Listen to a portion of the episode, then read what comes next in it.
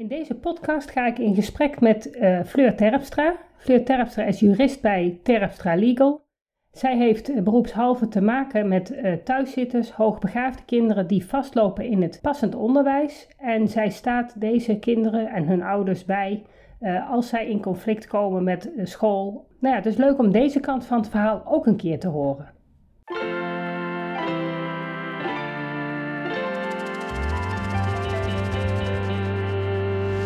Welkom bij de Beelddenkers podcast.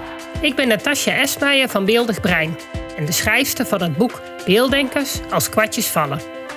Ik neem jullie mee in de wereld van de beelddenkers. Beelddenkers zijn creatieve, intelligente en zorgzame mensen, maar ze hebben moeite met onze vluchtige, snelle maatschappij. Dat begint al op school en het werkt door in het werkende leven. Ik ga in gesprek met leerkrachten, ouders van beelddenkers en met de beelddenkers zelf natuurlijk.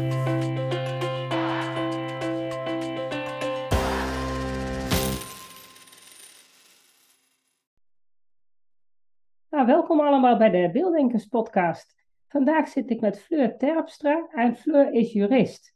Fleur, zou jij kunnen vertellen wie je bent en wat jij precies doet? Zeker. Ehm, ik ben uh, jurist en ik hou me bezig met onderwijsrecht. Um, ik doe dat nu zo'n elf jaar eigenlijk al.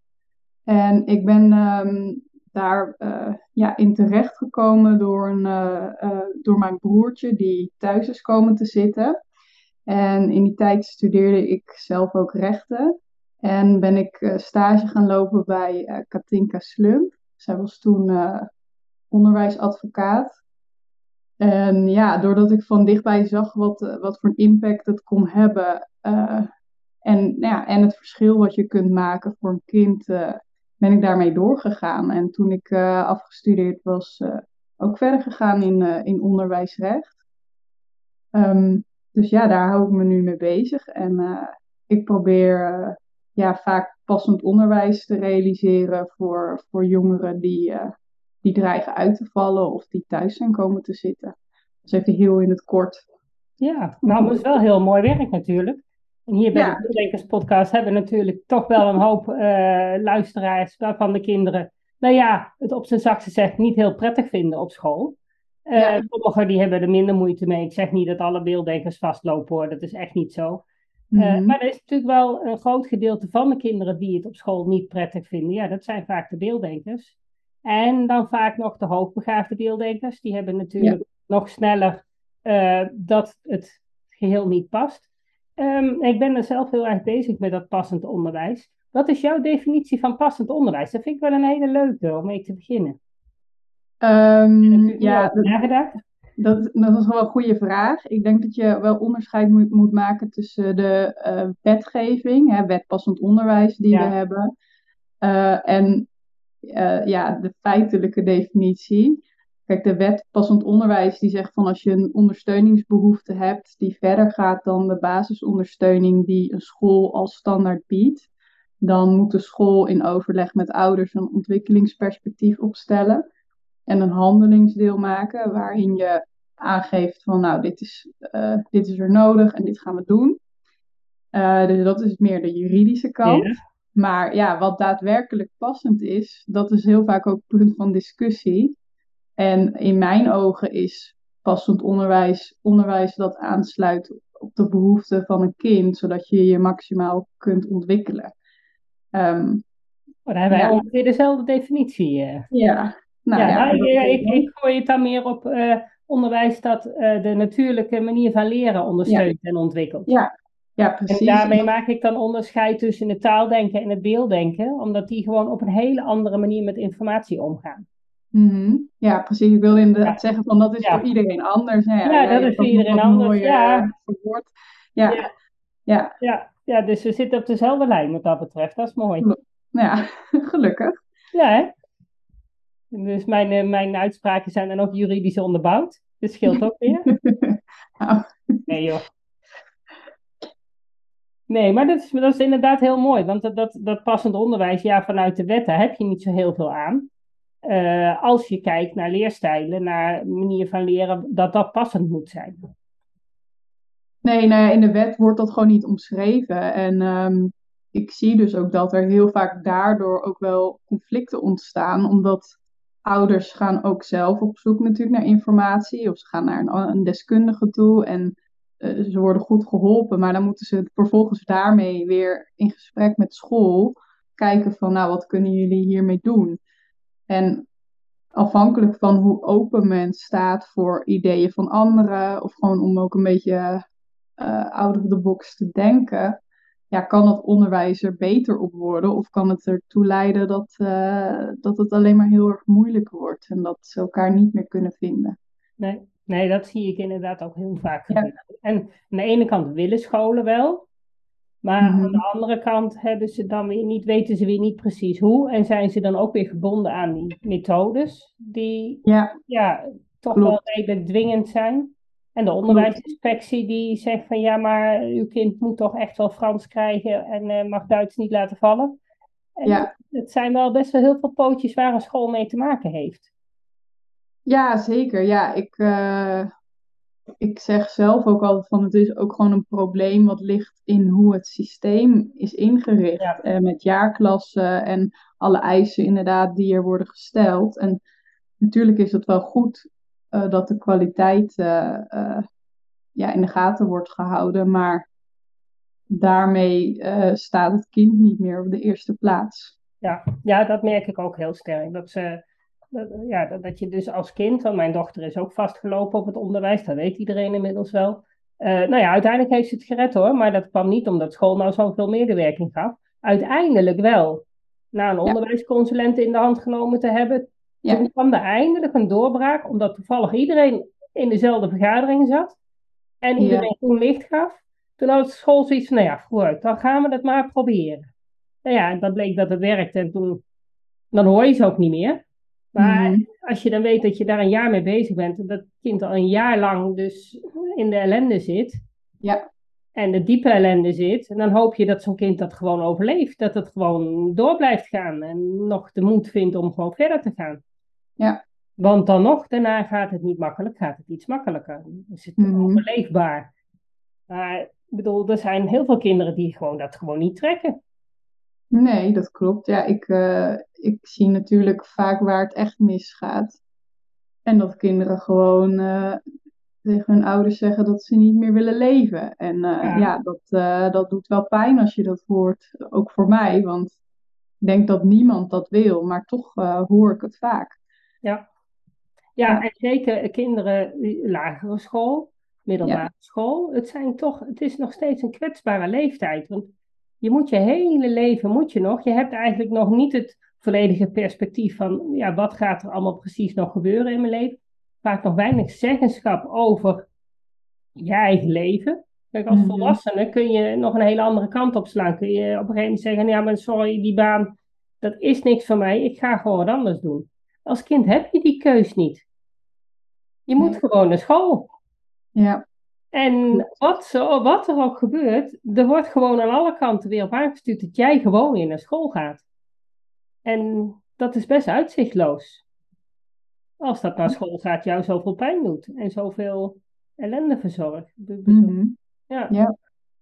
Dus dat, dat, zou het onderwijs, nou ja, ja wat, zou de, wat zou er in de wet kunnen veranderen al om, om het om het een klein beetje beter te maken. Kijk, helemaal oplossen zul je het nooit kunnen, denk ik. Ik denk dat er altijd kinderen blijven die gewoon niet in het systeem passen.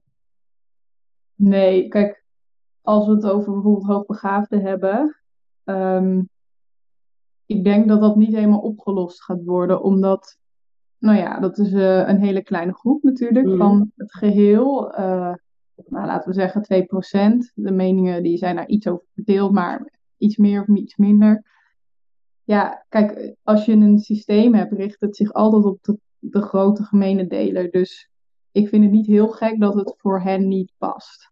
Maar um, in de wet zijn al best wel veel aanknopingspunten te vinden van waar onderwijs aan moet voldoen. Uh, bijvoorbeeld, uh, je hebt uh, kinderrechten die zeggen, ja, je moet altijd beslissen in het belang van het kind. Nou ja, gebeurt dat altijd? Ja, mhm. dat kun je je afvragen. Um, er staat bijvoorbeeld in de onderwijswetgeving dat kinderen recht hebben op een uh, ononderbroken ontwikkeling. ja, als jij een jaar gaat doen over gesprekken, hoe je passend onderwijs gaat vormgeven, dan stagneert dat. dus dan voldoe je daar niet op. Dat houdt wel op op het moment dat jij een beelddenker bent en in groep 3 komt en in het taaldenksysteem moet passen. Dan heb je ook geen ononderbroken ontwikkeling meer. Nee. Want nee. jouw eigen ontwikkeling kun je niet volgen. Nee. Nee. Dus daar stopt het al. Ja. En ja. Dat, dat gaat dan niet eens voor alle, alleen de hoogbegaafde leerlingen, maar ook al de gewoon begaafde beelddenkers. Kijk, er zitten tussen de beelddenkers heb je natuurlijk heel veel verschillen, verschillen ook in, in, in intelligentie. En een aantal die, die fietsen best wel mee. Of ze doen het op, en dat zijn dan weer de hoogbegaafde of de meerbegaafde, die gaan compenseren. Maar een ononderbroken ontwikkeling hebben ze niet. Nee, nee, ik denk heel veel kinderen niet. En het is een heel mooi uitgangspunt, maar het wordt eigenlijk niet waargemaakt natuurlijk. Dus daar moeten, we ehm, al, moeten we al iets uh, gaan regelen. Ja, klopt. Nou ja, ik denk dat heel veel verholpen kan worden door bijvoorbeeld los te laten dat iedereen op hetzelfde moment alles moet kunnen doen. Dus. Jaarklassensysteem en dat oneindig toetsen, dat draagt niet echt bij aan een uh, goede ontwikkeling van een kind. En ehm, daar zijn ook gewoon voorstellen voor uh, hoe je dat dan kunt vormgeven. Dus dat is niet zozeer juridisch, maar ja, die ideeën zijn er en die zijn ook al geprobeerd en dat werkt. Maar ja, dat vereist wel een heel andere manier van werken en denken. En dan kan je de school niet ingericht houden hoe die nu is. Nee. En ja, het kan gewoon, maar ja, je moet het, gaan doen. Ja, maar het moet ook kunnen voor de, uh, de school om de hoek. Het moet voor alle scholen ja, toepasbaar zijn eigenlijk. Ja, ja, maar dat is het op zich dat ook. Is het op zich, ja. Ja. Ja, um, ja en, en, dan zit ik nog altijd met het probleem met die, met die lesmethoden die zo verschrikkelijk um, uh, dwingend zijn. Van, het, het, moet gewoon volgens dat systeem, want anders hebben ze het probleem als, als, als de... Kijk, vaak staan er twee leerkrachten voor één groep. Komt heel veel voor. En, en het jaar erop moeten ze natuurlijk toch weer overgedragen worden naar de volgende leerkracht. En die methodes, die zijn puur dat bottom-up systeem. Ja. Waar dus gewoon een vijfde van de leerlingen niks mee kan. Nee. Dus die hele kennis over eh, hoe verschillend uh, kinderen leren, die is er ook helemaal niet. Nee. En daar ja, dus het vereist dan een bepaalde flexibiliteit, denk ik. Ja. Alleen dat, dat vraagt dan dat je het hele systeem om durft te gooien. Um, en denk ik ook dan loslaat dat je niet op elk moment zicht hebt op de precieze ontwikkeling van het kind. En dat, ja, uh, dat, dat is ook allemaal niet heel juridisch. En dat ligt ook een stuk, denk ik, bij ouders, dat ze weer erop gaan vertrouwen. En dat zeg ik ook vaak, van als iets in jou zit, dan is het de kunst van het onderwijs om dat eruit te krijgen. Maar het komt toch wel. Hè? Jouw echte talent, uiteindelijk ga je daar wel naartoe. En het is niet zo dat als jij geen VWO-diploma hebt, terwijl je het wel kan, dat, dat het dan niet goed komt met je, zeg nee. maar. Nee. Uh, maar dat denken natuurlijk heel veel mensen wel, omdat daar wel heel veel waarde aan wordt gehecht in onze maatschappij. Ja, dat klopt. Maar, ja, dat is maar dan denk ik wel dat, het, dat, dat, dat een kind in het onderwijssysteem moet blijven en dan de kans krijgt om via MBO, HBO uh, alsnog uh, ja, als dat bij je past. Want misschien wil je wel gewoon uh, ondernemer worden en iets creatiefs doen. ja, daar kan je ook heel succesvol in zijn en al je talenten in benutten. Zonder dat je oneindig jezelf frustreert over dat je hè, je telkens moet aanpassen aan iets wat jou niet past. Nee, daar ben ik het volledig mee eens. Waar ik, waar ik heel vaak, wat ik heel vaak tegenkom, we hebben toevallig weer een buurtfeest gehad en dan, dan spreek je toch weer een buurvrouw. En dan, denk, dan hoor je van, goh, ja, eigenlijk had ik veel meer gekund. Maar toen ik, ja, toen ik uit het onderwijssysteem kwam, had ik gewoon van mezelf het idee dat ik gewoon hartstikke dom was, dat ik het gewoon niet kon. Ja, maar dat, dat is dus denk ik ook omdat er, je moet aan allerlei eisen voldoen. Je moet telkens weer over nieuwe woorden heen, in plaats van dat er dus wordt gekeken van, hé, hey, waar ben je eigenlijk goed in? En dat je daar dus focus op legt. Ja, uh, je kan wel zeggen van, uh, nou ja, je bent heel goed in dit, maar we gaan focussen op bijvoorbeeld, je bent heel goed in taal, maar we moeten focussen op wiskunde, want daar ben je nog niet zo goed in. Ja. Terwijl je, je kan dat ook anders zien, maar dat is natuurlijk een heel andere manier van kijken. Ja, maar ja, goed, tot ons achttiende, tot ons zestiende, achttiende, moeten we eigenlijk allemaal hetzelfde pakketje afleveren. Van we moeten en talig moeten we kunnen, in ieder geval Engels, maar liefst ook nog een andere taal daarnaast. Ja. We moeten allemaal wiskunde kunnen. Ja. We moeten allemaal economie gehad hebben. We moeten allemaal geschiedenis moeten we kennen en aardrijkskunde en biologie. En dat is natuurlijk ook prima voor je algemene ontwikkeling. Maar soms is het voor kinderen wel een stap te ver. Ja, klopt. Ja. Dus wat dat betreft zou ik dan ook nog wel heel erg uh, voorstander zijn van uh, wiskunde op MAVO-niveau en uh, Engels op VWO-niveau. Dat je gewoon zegt van nou, ja. je stopt nou, ja, in de klas en, en je kan gewoon op meerdere niveaus functioneren. Nou, ik denk door het werk wat ik doe, ben ik er wel anders naar gaan kijken. En ook veel meer vanuit, ja, bijvoorbeeld unschooling en boeken daarover ben ik gaan lezen. Want eigenlijk, als je leert vanuit je eigen motivatie, gaat het gewoon vanzelf. En ja, ehm, ja dan moet je wel dingen aangeboden krijgen. Ehm, ik geloof er niet zo in dat als je een kind neerzet, uh, dat hij dan alles gaat leren uit zichzelf. Want je, je hebt ook wel een inspirerende omgeving nodig. Ehm, en dat zie je dan ook vaak als kinderen naar een tussenvoorziening worden gestuurd. Dat ze bijvoorbeeld de hele dag alleen een beetje op een computer eh, zitten te niksen. Ja, dat is natuurlijk niks. Dan ontwikkel je ook niet. Maar ja, uiteindelijk um, is dat iedereen hetzelfde moet doen ook geen, uh, geen goede aanpak. En dan, dan uh, raak je ook heel ver verwijderd van wat je echt motiveert. Ja. Ja, dat is eigenlijk zonde. Jazeker. En, maar ik denk dat heel veel kinderen die ik nou ja, bijvoorbeeld ook in mijn praktijk krijg, die willen wel heel graag. Alleen het lukt gewoon niet. Ze kunnen nee. niet laten zien dat ze het ook kunnen. Omdat mm. ze nog steeds tegen dat systeem aanlopen, wat gewoon niet, ja, wat hun niet de juiste informatie geven. Waardoor ze ook gewoon geen motivatie meer hebben. Maar ik zie gewoon dat eigenlijk bijna alle kinderen gemotiveerd zijn. Omdat inderdaad, ja. ik denk ook wel de groepsdruk. Ook wel gewoon het feit dat ze in de klas zitten. Dat ze de, de, de juf of de meester um, heel aardig vinden. Dat ze daarvoor willen doen.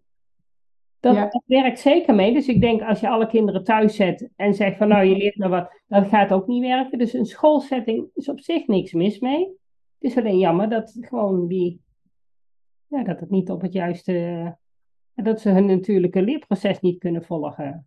Mm Klopt, ja. Ik denk dat een, een schoolsetting op zich ook gewoon sociaal gezien helemaal niks mis mee is, tenzij je heel erg snel overprikkeld bent dan kan het wel te veel zijn. Ja, ja of, of voor kinderen die inderdaad al wel uh, heel, veel vervelende ervaringen hebben gehad, waardoor ze uh, op school gewoon echt niet meer, uh, zich niet meer fijn voelen een tijdje, dan kan het even een goede tussenoplossing zijn. Dus Zeker. ik zie wel soms dat we dan um, tijdelijke vrijstelling bijvoorbeeld wel vragen voor zo'n kind. Ja. En dat ja, ik denk dat dat wel na een tijdje, als het zelfvertrouwen ook weer terugkomt, nou dan uh, kan zo'n kind weer terug. Ja. En dat willen ze dan ook vaak wel. Ja, vaak willen ze heel graag naar school, want ze willen ja. niet anders zijn. Maar soms is het, als, je, als jij op school hele vervelende ervaringen hebt, ja. ja, dan krijg je gewoon een brein dat gewoon getraumatiseerd is. Klopt, ja. Dat kan al heel jong. Die heb ik echt op, op 5, 6, 7, nou, misschien nog ja. vier jaar geleefd dat ze al getraumatiseerd zijn door school. Ja. En voordat het dan weer uit is, ben je mm -hmm. ook wel even een tijdje verder. Maar daarna kan dat zeker wel weer, uh, wel weer goed komen. Zie jij dat veel in jouw uh, echt... Uh, ja, ja, ja, kijk, ik vind trauma wel een moeilijk begrip. Want een beetje, je kan dat natuurlijk niet echt objectief vaststellen bij iemand. Nee, dat... want, dus ja, ik hoor dat heel veel.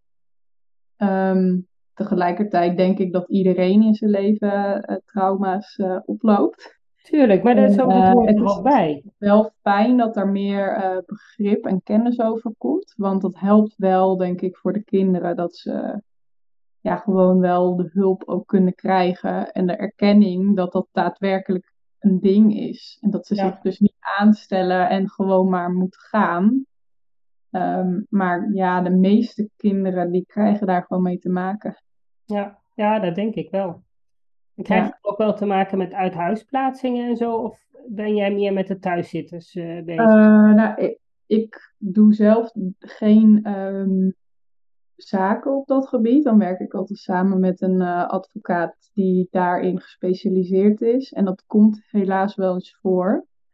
Um, een enkele keer, uh, ja, dan kan je dat zeg maar begrijpen. Dat klinkt misschien een beetje gek, maar ja, het komt wel eens voor dat natuurlijk iemand echt het overzicht verliest. En dat het dan wel nodig is dat iemand meekijkt. Uh, er kan heel veel op, op, een ouder afkomen als er uh, een onderwijsgeschil is. En sommige mensen klappen gewoon dicht. En die reageren nergens meer op. En die denken, nou, als ik mijn kind thuis ga houden, dan is hij veilig, zeg maar. Ja. ja. Nou ja, ouders zijn natuurlijk ook maar gewoon mensen. Ja, tuurlijk. En hebben dat is ook wel begrijpelijk. Um, maar heel vaak zien we dat uh, er veilige thuismeldingen worden gedaan door school of leerplicht. Om een soort doorbraak te forceren. Dus er is een geschil over wat is passend. En vervolgens komt men daar niet uit. Want bijvoorbeeld, uh, nou, laten we zeggen, er is een hoogbegaafd kind. Um, en ja, die vertoont gedragsproblemen. Maar dat komt omdat het onderwijs niet passend is. Mm En dan zegt de school, ja, we willen het kind verwijderen en uh, hij kan naar speciaal onderwijs toe. Maar de ouders zijn het daar vaak niet mee eens. Want die denken, ja, maar als mijn kind passend onderwijs krijgt, dan hoeft hij niet naar speciaal onderwijs. Wat vaak gewoon niet passend is voor de kinderen. Nee. Um, ja, dan zie je dat er bijvoorbeeld een veilig thuismelding wordt gedaan. En dan kan zo'n, uh, uh, ja, of meestal is het dan eerder dat er richting uh, onder toezichtstelling wordt bewogen. Um, ja, maar tot nu toe heb ik nog nooit meegemaakt dat dat dan ook echt daadwerkelijk gebeurde. Als, okay. als je betrokken raakt, dan probeer je wel echt te kijken van nou, hoe kunnen we het gewoon toch oplossen. Zodat het niet zo ver hoeft te komen. Want ja, dat geeft ook heel veel stress natuurlijk voor een gezin. En dat wil je liever niet. Want, uh... Nee, dat, dat is ook geen oplossing. Uiteindelijk. Nee, dat denk ik ook niet. Plus nee. dat de mensen die vanuit jeugdzorg betrokken raken ook vaak uh, de beste bedoelingen hebben, maar wel onvoldoende kennis van deze problematiek. Ja. Zij kunnen eigenlijk niet zoveel. Zij komen ook vaak niet verder dan, ja, een kind moet gewoon naar school, want die heeft daar recht op. Maar ja. het is natuurlijk niet zo ongenuanceerd als dat. Nee, nee, want nee. juist het recht. Het probleem, nou ja, het recht, de, de plicht. Het is nog steeds ja. Het wordt wel een leerrecht. Ja.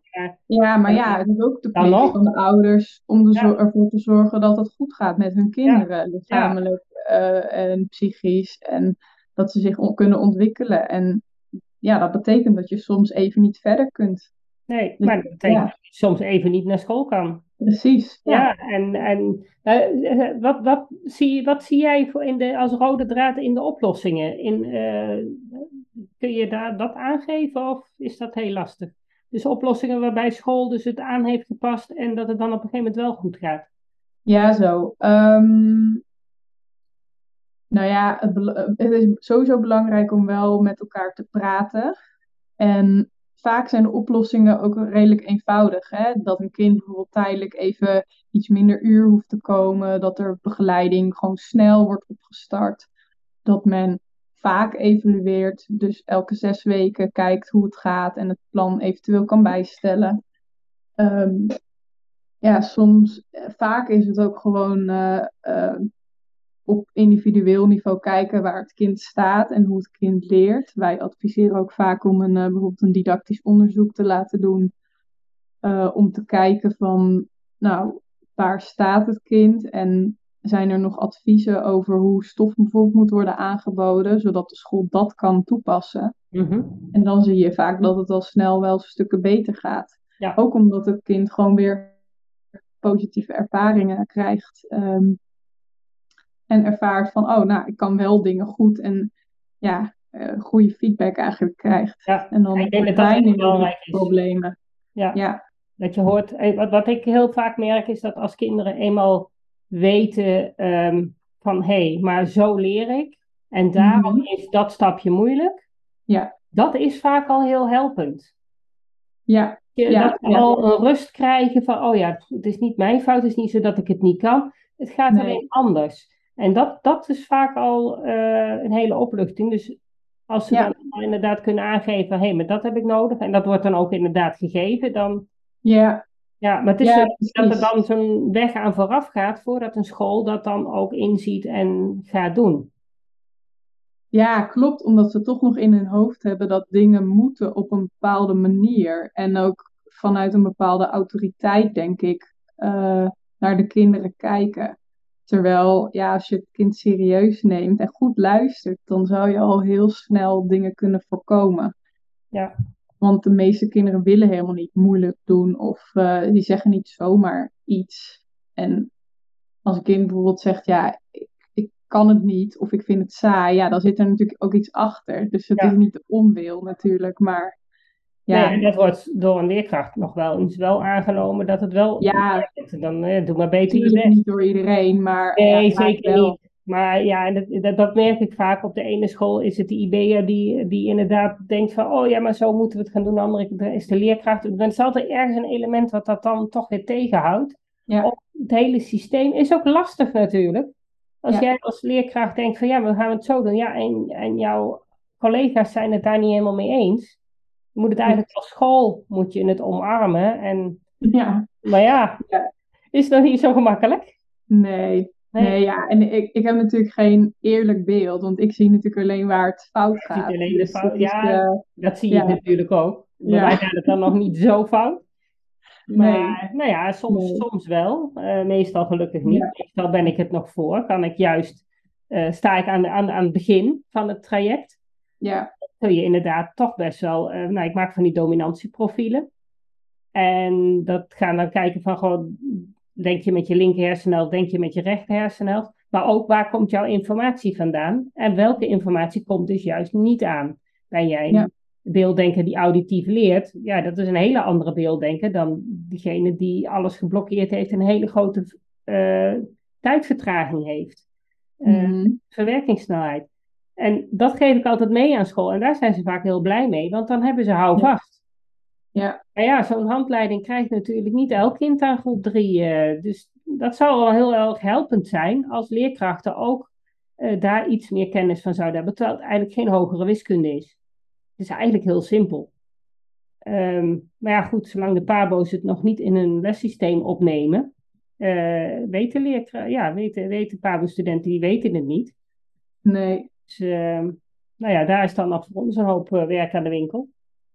Maar ik denk dat zo het systeem. Uh, ja, en dan zouden natuurlijk die, die, die lesmethodes een klein beetje minder uh, rigide moeten zijn. Met dat, die verschrikkelijke hoeveelheid kleine stapjes. Ja, waar die kinderen ook helemaal op vastlopen. Ja. Dus, is voor de taaldenkers echt helemaal perfect uitgekoud. Alleen ja, het probleem ook daar is dat ze natuurlijk ook niet leren om zelf tot een oplossing te komen. En het precies volgens nee. allerlei stapjes aangeleerd krijgen. En... Ik heb ook wel gezien in de periode dat dan heel veel onderwijs ja, vanuit huis online uh, plaatsvond. Mm. Dat dat ook voor heel veel kinderen echt uh, problemen gaf. Omdat het heel talig was, inderdaad. Ja. En uh, ja, niet iedereen kon daarmee overweg. Dus sommigen liepen daar ook finaal vast. Ja, ja, voor een aantal was het wel weer heel helpend, omdat ze juist dan thuis konden laten zien dat zij dus anders leerden en nou ja, dat in ieder geval het thuisfront doorkreeg waar het fout ging. Mhm. Of dat ze inderdaad niet in die drukke, overprikkelende klas hoefden te zitten. Voor sommigen was dat ook wel weer prettig. Ja, zeker. Ja, dus, ja, dus voor, voor elk kind heeft dat weer een andere uitwerking. Ja, ja. Ja, maar goed, dat, dat missen van dat sociale, want ook dat is natuurlijk wel heel belangrijk. Ja, uh, als groep functioneren, uh, elkaar spiegelen. En, en ja, je zit niet alleen op school om te, te, leren lezen, schrijven en rekenen. je leert er onbewust nog zoveel dingen meer. Dus ja, school is wel heel belangrijk. Ook, ook al gaat het niet zo makkelijk. Maar niet dat ik zeg dat alle kinderen naar school moeten, maar ik snap wel dat een school. Ik, ik ben ook geen voorstander van om kinderen thuis te houden en ehm, niet naar school te doen. Maar ja, in sommige situaties is het soms wel, uh, wel handiger. Ja, nou ja, kijk, er zijn natuurlijk mensen die heel bewust kiezen voor thuisonderwijs. Ehm, maar dat is niet voor iedereen. En dat uh, vereist ook wel dat je een bepaalde levensstijl hebt die zich daarop kan aanpassen. Want dan moet je alles zelf regelen. Hè? Ja, de sociale dingen en, de, en hoe je het allemaal doet. Dus dat kan lang niet voor iedereen. Nee, en je dat je in Amerika woont bijvoorbeeld, is het heel anders. Daar heb je gewoon hele communities waar het heel normaal is. Maar in Nederland niet. Dus ja. Ja, maar dan krijgen kinderen toch op de een of andere manier wel onderwijs. Dan ja, misschien maar dat online. Is in Nederland ook hoor, want er zijn heel veel uh, groepen die samenkomen wekelijks van mensen van thuisonderwijzers. Ja. Dus uh, dat bestaat gewoon. Alleen ja, iedereen doet dat dan weer op zijn eigen manier. En de een ja. uh, doet, hanteert wel methoden en de ander niet. En ja, daarin is men natuurlijk vrij dan. Ja, klopt. Ja. Ja, ik ken ook een gezin die hebben inderdaad kinderen ook gewoon op de basisschool zelf les gegeven. Totdat ze naar de middelbare school gingen en toen was het uh, wat lastiger. Dus nou ja, mhm. maar die zijn gewoon alle drie naar het VWO gegaan. Dus ja. het is niet zo. En die waren met halve dagen waren ze klaar. Kinderen ja. met halve dagen naar school. Want, ja, dus ik, en ik denk ook dat, dat, dan, dat die kinderen dan per se iets missen. Maar de ouders zijn namelijk wel heel bewust van dat ze daar zelf uh, zorg voor moeten dragen natuurlijk. ze zitten niet de hele week thuis. Dat is zeker niet waar. Ja, maar goed, ja, ik denk uh, links of rechtsom, uh, ja, het is al, gewoon belangrijk dat je aan al die aspecten van de ontwikkeling uh, ja, tegemoet Ja, dat denk ik ook. En ook inderdaad het stukje leren lezen, leren schrijven, leren rekenen, maar ook het leren sociale omgang hebben. Maar en een stukje van onze geschiedenis en de biologie en de aardrijkskunde. Het is gewoon allemaal belangrijk dat je daar weet van hebt. Dat heb je toch nodig als je volwassen bent. Wat je ook gaat doen. Ja. Je moet toch... Kun je natuurlijk uh, achteraf dan altijd wel afvragen bij sommige dingen hoeveel ervan precies komt. Ja. Dat wordt dan elke keer toch wel hier weer iets anders, uh, vooral geschiedenis, uh, ja. bijgesteld. Maar nee, ja. ik ben het met je eens hoor. Van ja. een beetje je ontwikkeling in bepaalde dingen gewoon weet waar het over gaat. Dat is gewoon belangrijk. Je moet wel een beetje wereldkennis hebben.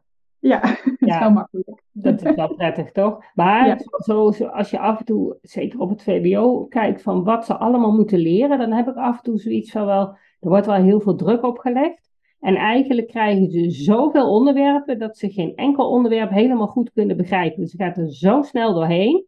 Dat ik af en toe denk, nou, misschien zou je misschien beter wat minder onderwerpen kunnen doen en er wat dieper op in kunnen gaan. Zodat ze de kans krijgen om het echt te begrijpen. Dat is soms wat ik dan nog wel eens tegenkom. Maar goed, ja, dat is inhoudelijk. Um, ja, ja. Je kunt je afvragen hoe nuttig het is om allerlei feitjes te kennen. Dat heeft ook niet veel met intelligentie, denk ik, te maken. Nee. Uh, en ik vraag me ook af in hoeverre je daarmee uh, dat ook ja, bijvoorbeeld analytisch denken kunt ontwikkelen. Dat leer je denk ik op een heel andere manier, meer projectmatig uh, iets onderzoeken bijvoorbeeld. Maar dat gebeurt natuurlijk ook. Alleen je zit wel vast aan een programma. Ja, en dan, staat, dan heb je daar zo weinig tijd voor. Ja. Dat je het weer moet afraffelen. Dus dat heb ik soms nog wel eens zo denk dat ik denk van ja, het is zoveel. Ja. Dat, dat je eigenlijk ook die ontwikkeling uh, ja, forceert. Af en toe. Ja, maar dat, is per definitie zo, denk ik, dat je het forceert. Want ja. ja. op maandag moet je dit doen en op dinsdag dat. En wat als jij nou eigenlijk zin hebt om de hele week uh, een boek te lezen? Ja, ja, ja, ja, ja gaan luisteren. Ja. ja. Ja. Ja, nou, dat is natuurlijk tegenwoordig wel, hè. Want um, ja, ik, ik spreek inderdaad heel veel volwassenen die dan inderdaad uh, ja, toch wel echt traumatische ervaringen hebben met het onderwijs. Of in ieder geval daar toch een vervelend gevoel of een te laag advies. Of, of, nou ja, mm. ze komen er allemaal achter dat het eigenlijk toch beter had gekund. Tegenwoordig ja. heb je natuurlijk wel heel veel hulpmiddelen. We zitten er bovenop. Maar dat het minder wordt met de traumatische ervaringen, dat heb ik nog niet het idee van. Uh, ook omdat scholen niet altijd uh, hulpmiddelen in durven te zetten en kinderen het vaak niet willen omdat ze dan weer anders zijn. Zit ook nog wel weer een dingetje. Dus het is allemaal niet zo, zo simpel op te lossen, denk ik. Nee, ja, het begint denk ik ook bij de hele mindset en de intentie van het onderwijs. Ja. Uh, kijk, het is al, eh, wat ik nu allemaal zeg is niet juridisch, maar dat komt wel mm. voort natuurlijk uit mijn ervaring en wat ik zie. En als je individualiteit voorop zou stellen, dan, dan wil een kind misschien wel ehm, uh, ja, zichzelf meer laten zien. Maar nu is het meer dat je moet aan een bepaalde norm voldoen en dan ben je goed. En dan krijg je een goed cijfer of een andere beloning. Of dan ben je gewoon een goede leerling. Dus nee, die leerlingen willen geen aanpassingen, want die willen gewoon net zijn als de rest. En anders val je er buiten. En als dat al niet wordt aangemoedigd, ja, dan is het ook heel erg moeilijk, denk ik, om trauma te voorkomen. Ja, dat denk ik ook. En uh, gewoon ook om jongeren te helpen om uh, ja, zich te ontwikkelen tot een authentiek individu. Ja, want we hebben juist al die verschillende mensen hebben we juist zo hard nodig. Door ja, maar daar... als je naar een klas kijkt, niemand wordt hetzelfde. Nee, nee. Eigenlijk moet je dat later pas weer gaan afleren. Ja, ja. Ja, nou ja, moet je en, aanpassen. waar je talenten liggen. Ja, precies. Dat is natuurlijk gek. Ja. Maar ja, misschien heeft dat ook te maken met dat het moeilijk beheersbaar wordt als je dertig eh, mensen bij elkaar zet die allemaal een individu mogen zijn. Dan, is het, dan kan je niet les blijven geven op de manier hoe je dat nu doet. Nee, nee, dat denk ik ook niet. Maar ik denk dat het dan een heel scheelt als je in ieder geval weet van hoe verschillend kinderen in ieder geval met de informatie omgaan. Dat we niet met z'n allen dat, door dat ene boek moeten. In ieder geval niet op, allemaal op dezelfde, in dezelfde volgorde. Nee, Nee, en dat je ook niet minder bent als je dat dus niet kan. Nee. Ja. Ik denk dat, er, dat er, wat dat betreft het, het schoolsysteem wel zo eh, vastgetimmerd is, dat er voor mhm. de leerkracht zelf ook die ruimte niet altijd is om het ehm, op, op een veel lossere manier te gaan doen. Ik denk nee, dat daar ben ik ook wel bang voor. Ja. Ja. Dus dat, ja, ik kan me voorstellen met 30 kinderen, dat is ook best en de ene die komt zus van ik heb de weektaak al af. En de andere die weet niet hoe die aan de weektaak moet beginnen. En allemaal op hetzelfde moment. Ja, zie je het maar te regelen. Je kan jezelf niet opsplitsen. Nee. En uh, onderwijsassistenten zijn ook uh, dun bezaaid. Dus... Ja, precies. Ja, daar, ja, daar stip je dan wel iets aan inderdaad. Van je hebt dus wel heel veel regels en hmm. rechten. Maar de praktijk is wel wat weerbarstiger. En daar loop je natuurlijk ook gewoon tegenaan. ja. Ja, maar als je dan in zo'n uh, eh, MDO zit, zo'n overleg zit, ja, dan, dan willen ze van alles en kunnen ze van alles. Maar ja, in de praktijk is het niet zo gemakkelijk voor die leerkracht. Nee, nee, dat, uh, dat, dat is inderdaad ook wel uh, gewoon een probleem, denk ik. Dus eigenlijk zouden we het hele systeem al, al, nou ja, wat, wat, nou, mijn eerste ding is altijd, dat pas in die methodes, zorg daar, dat daar al verschillende manieren in zitten van goh, hoe je met die lesstof om kan gaan. Want dan heeft die, die, leerkracht weer hou vast van, nou ja, weet je, voor de, uh, we gaan het dus op, op meerdere manieren gaan we het doen. En dan, dan heb je gewoon dat ook de beelddenkers die informatie vooraf hebben, dat ze even dat grotere plaatje krijgen. Zo moeilijk mhm. is het helemaal niet.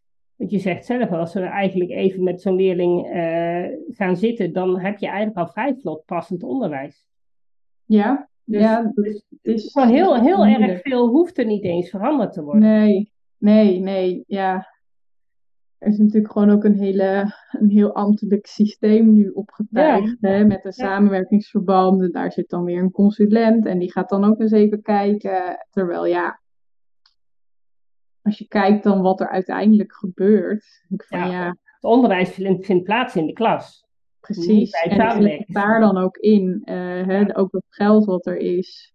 Al die overleggen, dat uh, kost ook uh, enorm veel tijd en geld daar had je al best een onderwijsassistent voor kunnen regelen. Ja, als je elke keer met z'n achter gaat overleggen, twee uur lang, dan denk ik wel van ja, dat kan je ook voor het kind ja. gebruiken in de klas. Ja.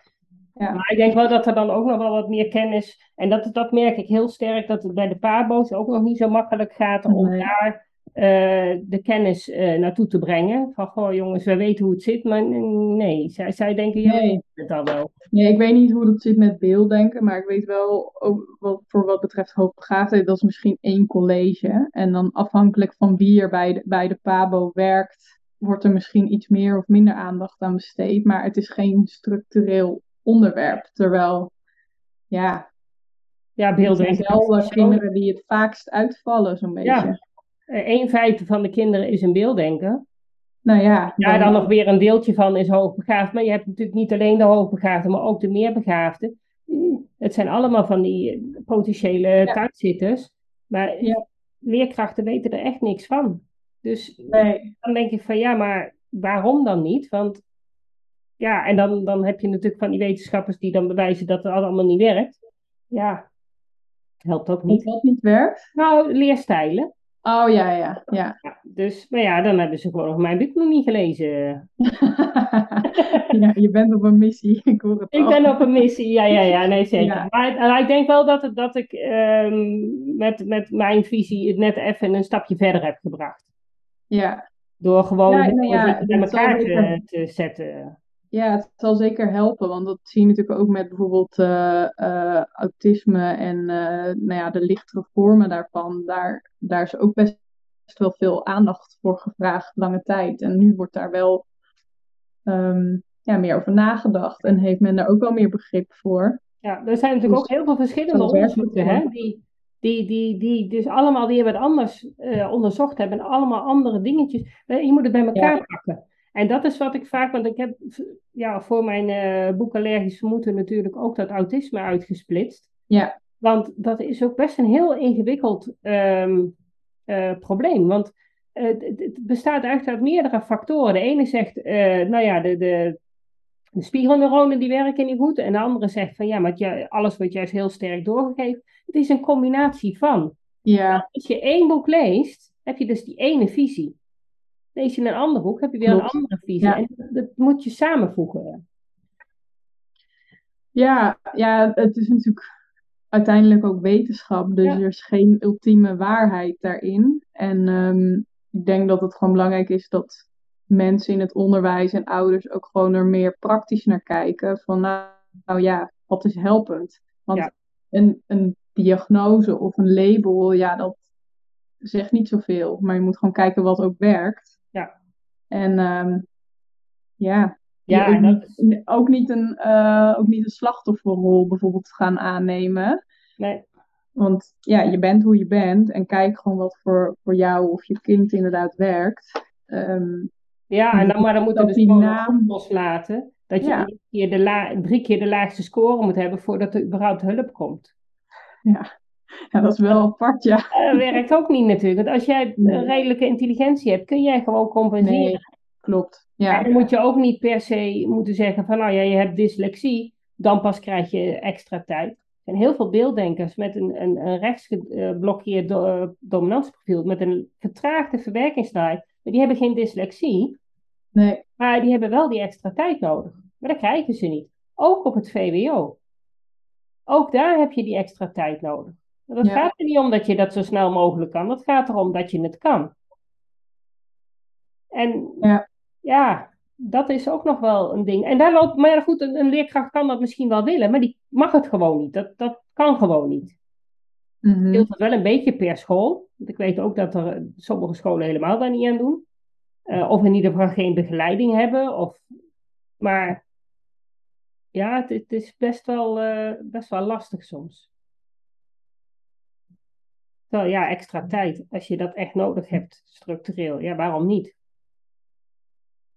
Ja, het ja, is maar hoe je bekijkt. En wat je dus belangrijk vindt.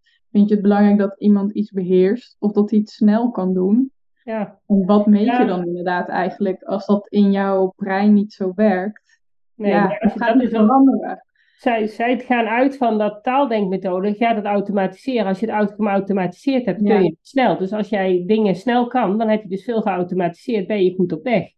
Ja. het beelddenkbrein automatiseert niet. Dus nee, zal nooit aan die standaard kunnen voldoen. Nee. Dus daar, zit al het fout, daar zit al de denkfout dat ze niet weten hoe dat andere brein werkt. Hoe die met die informatie omgaat.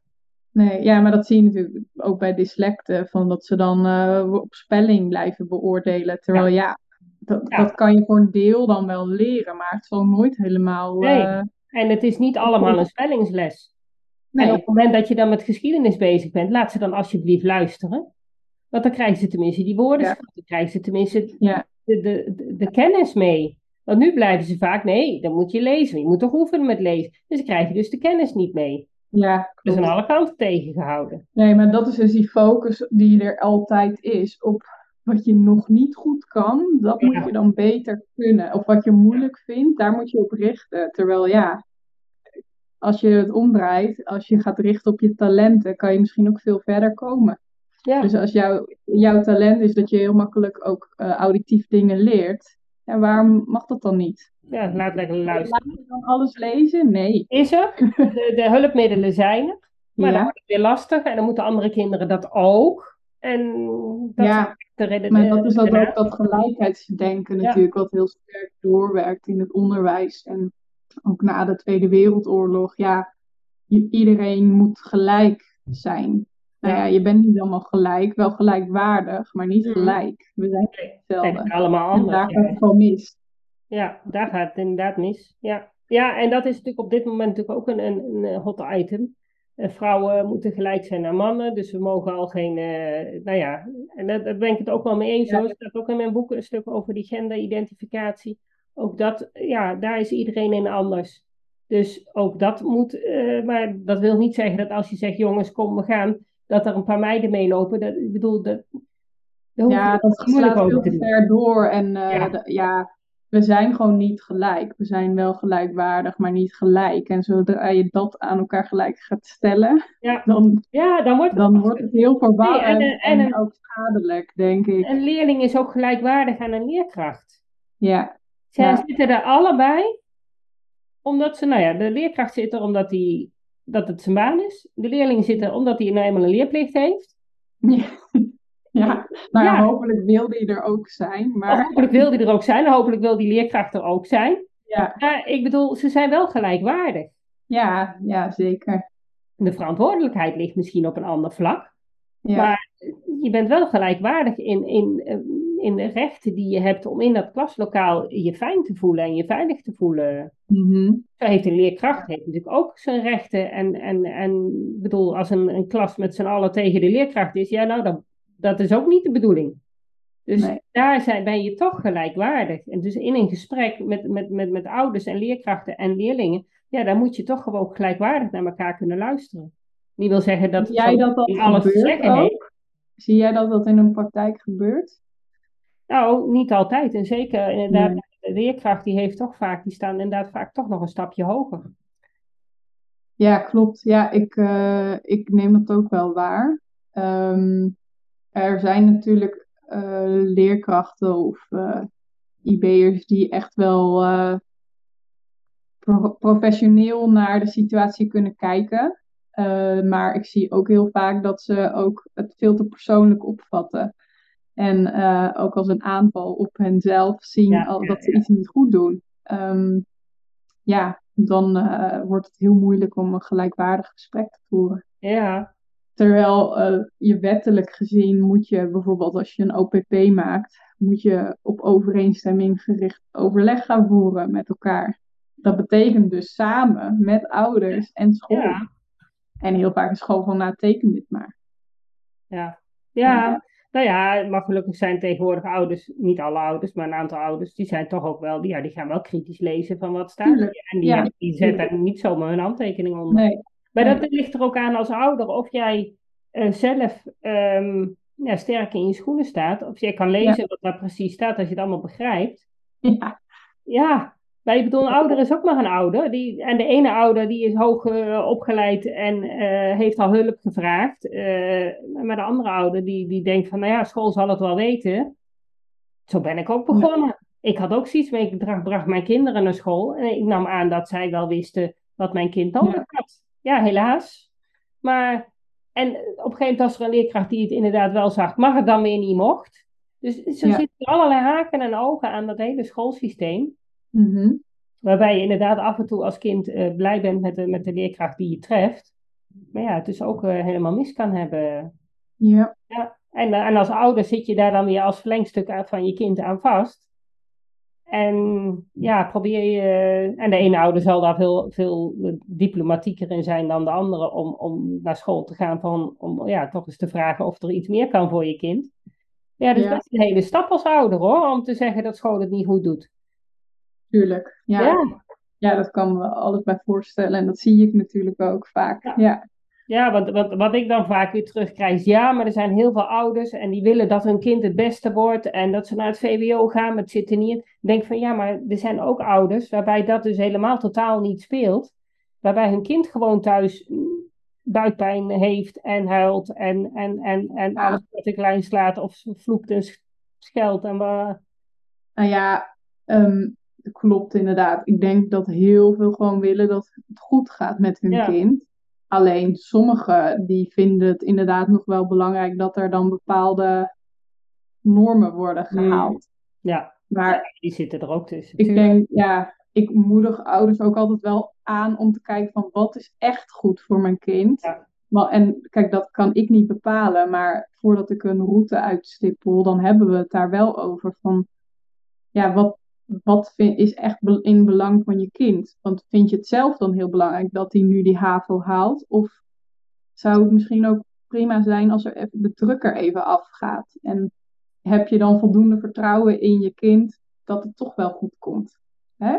Maar dat is soms heel moeilijk voor hen om dat ook los te laten. En ehm, ja, om gewoon erop te vertrouwen dat dat dan even beter is. Omdat ze dat gewoon heel erg in hun hoofd hebben van ja, hij kan het, dus het moet gewoon zo. Ja, ik zie ook wel het mm. omgekeerde hoor. Dat ouders zeggen van nou weet je, hij doet maar een stapje minder. Ehm, want uh, dat lukt niet. Uh, als hij net VWO, als hij haven doet, haalt hij het ook. Dan denk ik van ja, maar dit kind leert dus nu niet um, hoe die wel zou kunnen leren op een manier die past. Nu is die, blijft hij in het compenseren zitten. Dus ja, ja dat zit er wel, maar goed. Ja, het is twee Ik kan niet zeggen dat je dat kind zonder hulp naar het VWO moet doen. Dat werkt er ook niet. Dan moet je wel die juiste hulp geven. Maar als ja. het er helemaal blij mee is, dan bemoei ik me daar verder niet mee. Maar je hoort ook wel dat sommige ouders gewoon helemaal ja, maar meegaan met de, de prestaties van hun kind. En ja. ook niet aan de bel trekken. Nee, nee, dat is dan net inderdaad eh, hoe, ja, hoe ze daar naar kijken en misschien ook wat ze ervan weten. Ja, nee, dat is ook. Ja, ja. ja, daar zijn we nu ook. Uh, daar is deze podcast natuurlijk ook voor. Ja. Gewoon op een gegeven moment weten dat het ook anders kan. Klopt. Ja. Dan had ik net nog een hele mooie vraag in mijn hoofd, maar die ben ik nou natuurlijk kwijt. Uh, oh ja, waar kunnen mensen. Nou ja, goed, jij bent natuurlijk jurist in het onderwijsrecht. Wanneer kunnen ze bij jou terecht? Uh, nou ja, eigenlijk zodra ze advies willen, kunnen ze al wel bij mij terecht. Um, want ik adviseer heel vaak ouders gewoon ook wel aan de zijlijn van nou, dit is jouw rechtspositie en dit zou je kunnen doen. Uh, vaak is dat ook het fijnst als ze op tijd advies vragen, want dan kan je nog heel veel dingen voorkomen. Um, maar ja, natuurlijk is dat niet altijd uh, aan de orde. En soms uh, komen ze bijvoorbeeld pas bij mij als ze brieven krijgen dat hun kind verwijderd gaat worden. Of dat het kind al maanden thuis zit en geen onderwijs krijgt. Nou ja, dan, dan komen ze bij mij. Um, en ja, we kijken eigenlijk al, tenminste, ik kijk altijd eerst van nou, wat is er nu precies aan de hand? Uh, maar niet alleen juridisch, maar ik probeer ook wel te kijken naar, oké, ja, is al bekend, wat heeft het kind dan nodig? Uh, zijn er ook onderzoeken gedaan? Dan lees ik dat en dan bespreek ik ook met mijn collega, die heeft een onderwijskundige achtergrond. En samen met de ouders proberen we dan te kijken van, nou, wat zou hier uh, mogelijk zijn? Dus we kijken dan naar de inhoud van onderwijs, dus welke aanpassingen zijn er bijvoorbeeld nodig? Uh, we kijken naar leerplicht, want soms kan een kind niet volledig naar school. Dus dan moet je daar ook vaak iets mee. Um, ja, we proberen ook wel te kijken van hoe moet het bekostigd worden, want dat kan ook een probleem soms vormen. Ja. Zeker als er aanpassingen nodig zijn die erg veel geld kosten. Um, en soms kan het ook zijn dat je kijkt naar een nieuwe school en hoe je daar dan zo goed mogelijk kan starten. Als bijvoorbeeld de band al heel erg uh, slecht is tussen de ouders en de medewerkers van de school, ja, dan kan het soms beter zijn om gewoon een nieuwe start te maken. Maar dan wil je wel dat dat ook eerlijk is en dat er niet allerlei uh, vervelende, oneerlijke verhalen over je kind worden verteld aan de, aan de nieuwe school. Ja. Zo kunnen we daar bijvoorbeeld bij helpen. Um, ja, dus dat is een beetje heel in het kort hoe mhm. dat dan gaat.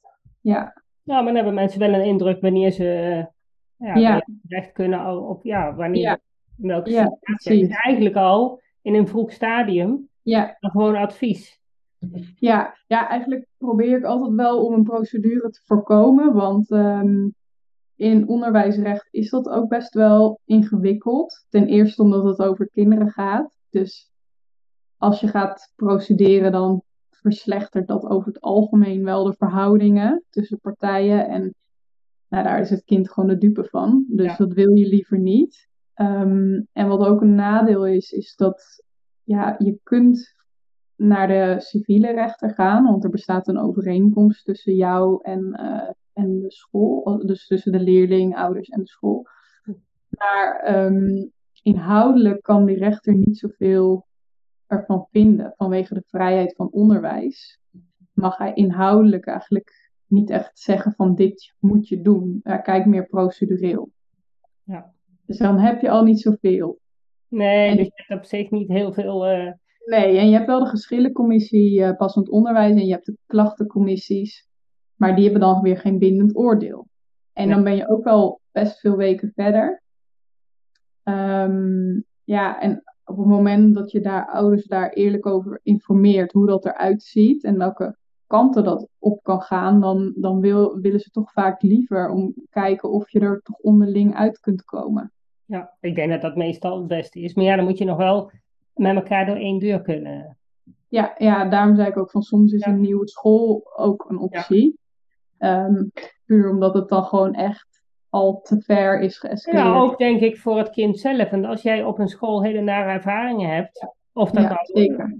Dan, dan, dan is een andere school, ja, die triggert dat in ieder geval, dat, dat, dat trauma wat toch aanwezig is, en ja. niet getriggerd. Nou ja, bij sommigen is het al bij het zien van een schoolgebouw. Dat, dat klopt, ja. Eh, dat, dat zijn de echte trauma's. Ja, maar die, ehm, ja. ik snap wat je bedoelt. En dat kan inderdaad helpen, dat ze dan een nieuwe start kunnen maken. Maar dan, als dat onderwijs dan daar op die nieuwe school niet passend wordt gemaakt meteen, dan heb je gewoon binnen no time weer hetzelfde probleem. Ja. Dus het is dan wel een combinatie van dingen, eh, van stappen die je zet eigenlijk. Ja. Ja, als een kind wel echt succeservaringen moeten hebben, wil het op een gegeven moment weer tot leren kunnen komen. Ja, zeker. Ja. ja. ja. en dat heeft geen zin om te denken van nou nu op je nieuwe school, dan is alles opgelost. Want ja, als jij uh, inderdaad top-down moet leren en je, en je gaat zeggen ga eerst maar gewoon meedoen. Ja, ja nee, dat, dat, nee, dat even aankijken, daar ben ik ook niet zo voorstander van. Nee, gelijk nee, actie. Dus dat uh, ja, ja. En, en uh, op het moment dat jij met het kind laat zien dat er actie is, ook al werkt het misschien niet helemaal, dan erken je wel het kind. En dat, gaat, dat helpt vaak ook al. Dat helpt ja. meer dan uh, dat, dat je als bovenhand van alles en nog wat probeert. Zolang ja. het kind erbij betrokken wordt, heb, heb je al een hele slag gewonnen. Ja. Mm -hmm. ja. Maar fijn dat we in ieder geval op jou ter kunnen terugvallen ja. Ik denk dat er altijd wel situaties zijn waarbij je als ouder op een gegeven moment niet weet wat nou wel je rechten zijn en welke niet. Dan is het wel goed nee. om jou terecht Nee, dat klopt. Nee, nee ik, uh, ja, en ik kan natuurlijk niet iedereen uh, daarin helpen. Dus uh, daarom ben ik ook zelf nu bezig om een boek te maken over, um, over de rechten en plichten van ouders in het onderwijs en, en leerlingen. Voornamelijk wel voor, dan, voor hoogbegaafde kinderen, omdat ik die het meest zie in mijn praktijk. Snap ik. Maar het zal ook zeker voor andere ouders heel, heel nuttig zijn. Um, ja, want eh, wat lastig is, uh, is dat ook gewoon een financieel aspect natuurlijk aan zit. Van niet iedereen kan die hulp uh, zich veroorloven. En als je verzekerd bent, dan wordt dat, kan het vergoed worden bij de, door de rechtsbijstand. Maar anders moeten ouders dat zelf uh, bekostigen. Ja. En eventueel later in een schadeclaim terugvorderen. Als ze gelijk hebben gekregen, zeg maar. Ehm, dus um, ja, dat is wel een lastig aspect, vind ik soms. Dat ik dan dus ook niet iedereen kan helpen daarmee. Ja. Ehm, en dat er ook gewoon weinig andere uh, advocaten zijn die bijvoorbeeld uh, met een toevoeging, dus Prodeo, uh, dit soort zaken doen. Eigenlijk vrijwel niemand. Of, en die, zitten, die er zijn, die zitten altijd bijna vol. Ja. Hoe gaat jouw boek heten? Nou, ik heb alleen nog een werktitel. Oh, dus, daar hebben we nog niet helemaal. Ja, nee, um, mensen kunnen zich wel opgeven voor mijn nieuwsbrief via uh, En dan kunnen ze op de hoogte worden gehouden wanneer het uitkomt. Dan, en wanneer, wanneer denk je ongeveer dat het uit gaat komen? Um, ja, dat vind ik nog lastig te Ook zeggen. nog lastig?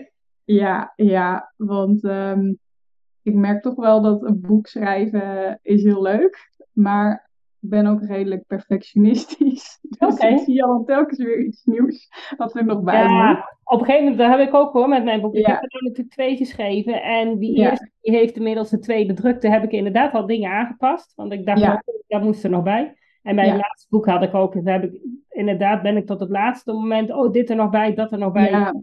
Op een gegeven moment moet je wel een keer een datum prikken. Klopt. Het is heel nadelig dat je uh, heel veel hiervan weet voor mij. Want daardoor um, is voor mij heel veel vanzelfsprekend. Alleen weet ik ook te veel dingen waarvan ik denk, oh, dat is ook nog relevant. Maar het moet natuurlijk ook nog een beetje behapbaar blijven. Mm. Um, dus nou, op een gegeven moment zal ik er gewoon zeggen van, nou, klap erop en nu moet het ja. uh, Niet te veel uitweiden. Niet te veel ja, nee, voorbeelden geven, dat is altijd prettig. Voorbeelden. Ja, nee, klopt. Er zullen zeker veel voorbeelden in zitten, ook van, uh, van echte zaken. Uh, natuurlijk gewoon met andere namen en uh, mm. nou ja, gewoon, maar wel echt voorbeelden uit de praktijk. Die, die zal ik er ook in opnemen. Ja. ja. En um, ja, Als gewoon. Als je proeflezen nodig hebt, dan hou ik me aan bijvoorbeeld. Ja, nou, dat is altijd goed. Ja, toch? Ja, het is eigenlijk de bedoeling dat ouders ook wel zelf dan de wetgeving kunnen vinden en ook gewoon uh, wat sterker staan als ze in gesprek gaan met een school. Ik net zeggen, ehm, want eh, bij, bij ons was het dan zo dat op een gegeven moment die, die onderwijsconsulent, die had het ineens over de VARIA-wet. Ja. En toen kwam bij de, de zorgcoördinator van school een blaadje met de VARIA-wet omhoog. Ik dacht van ja, als ik wist niks van die VARIA-wet. Als ik nee. niks had gezegd en hij ook niet, had er nooit iemand over die Varia-wet nee. Terwijl school het dus wel kent. Ja. Ik vond dat een rare actie. Ik heb hem ja, nog steeds onthouden. Dan denk ik van ja, maar dus pas op het moment dat dus zo'n zo, zo, ja, zo'n onderwijsconsulent dan ineens zegt ja, maar we hebben de Varia-wet. Ja. Dan ineens wordt er wat mee gedaan. Dan denk ik van ja, hallo, maar hadden we dat toch ook eerder? Waarom zitten we hier? waarom hebben we dit dan niet veel eerder gewoon toegepast? ja, goede vraag. Ja, toch? Dus als wij als ouders ja. Uh, weten wat de mogelijkheden zijn. Nou ja, dat is ook het idee inderdaad. Is het gesprek wel een stuk eerlijker? Ja, nee, zeker. Want dan kan je niet meer uh, met een kluitje in het riet worden gestuurd. Nee, dan weet je gewoon dat er binnen zes weken een OPP moet zijn en niet uh, binnen vier maanden, zeg maar. Ja. ja en, wie er dan, en wie er dan inderdaad zijn groen licht moet geven. Ja, het is denk ik als ouders ook fijn om te weten waar school mee te maken heeft. Want je kan als ouders wel heel erg tegen school zijn. Zo van school doet dit oh, niet, dat niet. Maar dit, dat werkt ook niet. School heeft ook twee kanten natuurlijk. Die hebben ja, te maken met ouders die soms ook wel een hele grote mond hebben. Ja. En al te snel misschien aan de bel trekken. Ja. Um, en aan de andere kant ook de schoolinspectie en, en de leerplichtambtenaar en weet ik veel waar ze allemaal. Maar ik weet ook dat scholen heel benauwd zijn voor die schoolinspectie en dus niet die wet durven uit te voeren. Want de wet is juist best wel uh, flexibel. Ja, dat is het ook. Dus daarom um, um, werk ik bijvoorbeeld ook uit van, nou ja, je hebt gewoon bijvoorbeeld deze vrijstellingen. En je hebt ook inderdaad de varia-wet, maar je hebt nog wel meer opties. En ja, kijk wat verder dan uh, wat je kent. Um, En als je het kunt nalezen, dan is het natuurlijk ook tastbaar. En dan is het niet van, uh, misschien kan het of een ander heeft het ook. Maar dan weet je gewoon, nou ja, daar staat het. Dus daar kan de school zich dan ook gewoon mee indekken, als het ware. En, je hebt er al één verkocht. Ja. wij. ja, nu nog afdrukken. Nee. Nu nog even drukken? Ja, nee, zeker. Nou, ja. nou jij, dat wordt, uh, wordt even wachten dan. Ja, nog één. Ik denk dat het een, eh, een, goede aanvulling wordt. Uh. Ja. Mag ik jou heel hartelijk bedanken voor dit gesprek? ja, nou, ik vond het leuk. Ja, ja ik denk dat je heel veel ouders blij mee hebt gemaakt.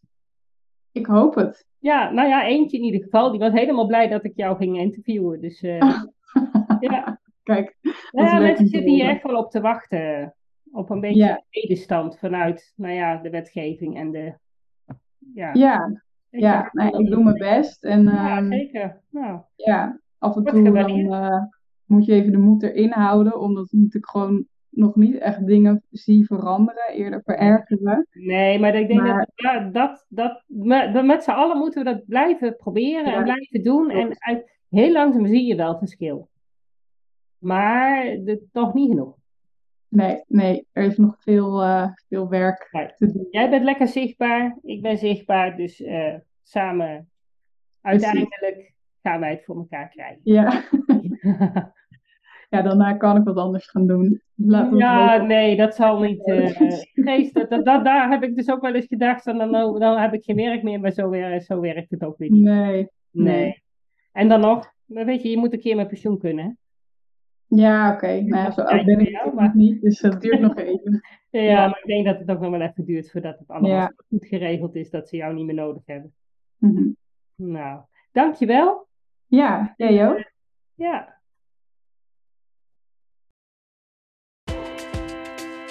Dat was het weer voor vandaag. Bedankt voor het luisteren en superleuk dat je erbij was.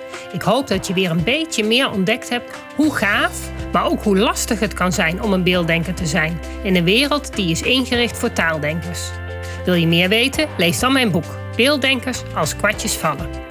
Wil je op de hoogte gehouden worden van alle informatie die ik deel over beelddenkers in het onderwijs? Klik dan op de abonneerknop in je podcast-app. Wil je dat dan meer mensen op de hoogte zijn van hoe beelddenkers anders denken? Laat dan een review achter, zodat er steeds meer mensen in beweging komen om het beelddenken serieus te nemen. Heb je nog tips of vragen? Of ben jij of je kind een beelddenker en wil jij je verhaal delen? Laat het me gerust weten. Wil je als ouder of leerkracht echt weten hoe het allemaal werkt bij je kinderen of bij jezelf?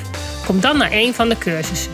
Duik helemaal in het onderwerp en kom erachter dat beelddenkers helemaal niet zo anders zijn en best in ons onderwijssysteem passen, als je maar weet hoe ze denken.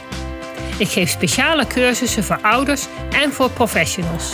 Voor meer informatie ga je naar www.natasjaesmeijer.nl. Samen gaan we voor een beelddenkvriendelijke wereld.